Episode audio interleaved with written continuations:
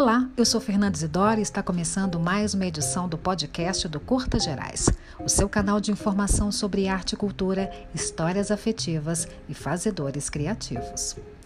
Hoje recitarei um dos poemas de autoria de meu pai, intitulado Rainhas do Norte, que ele fez para minha avó, sua amada mãe, Dona Hilda Braga, em 1989.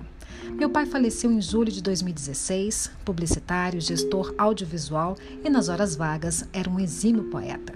Ele escrevia para aliviar a dor, para esquecer, para lembrar, enfim, externava suas mazelas e alegrias por meio das palavras.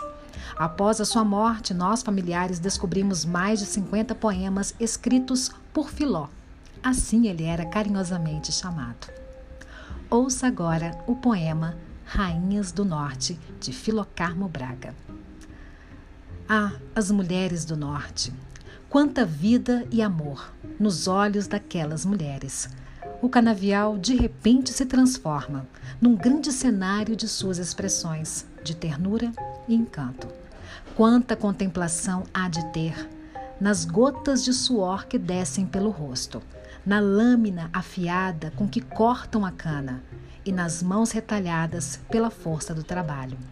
Ah, quanto amor há nelas, amor que se revela quando, antes mesmo do sol se pôr, ainda encontram tempo para lavar a roupa, machucando as mãos, mas que se tornam leves, suaves, cheia de ternura, acariciando a corrente de filhos.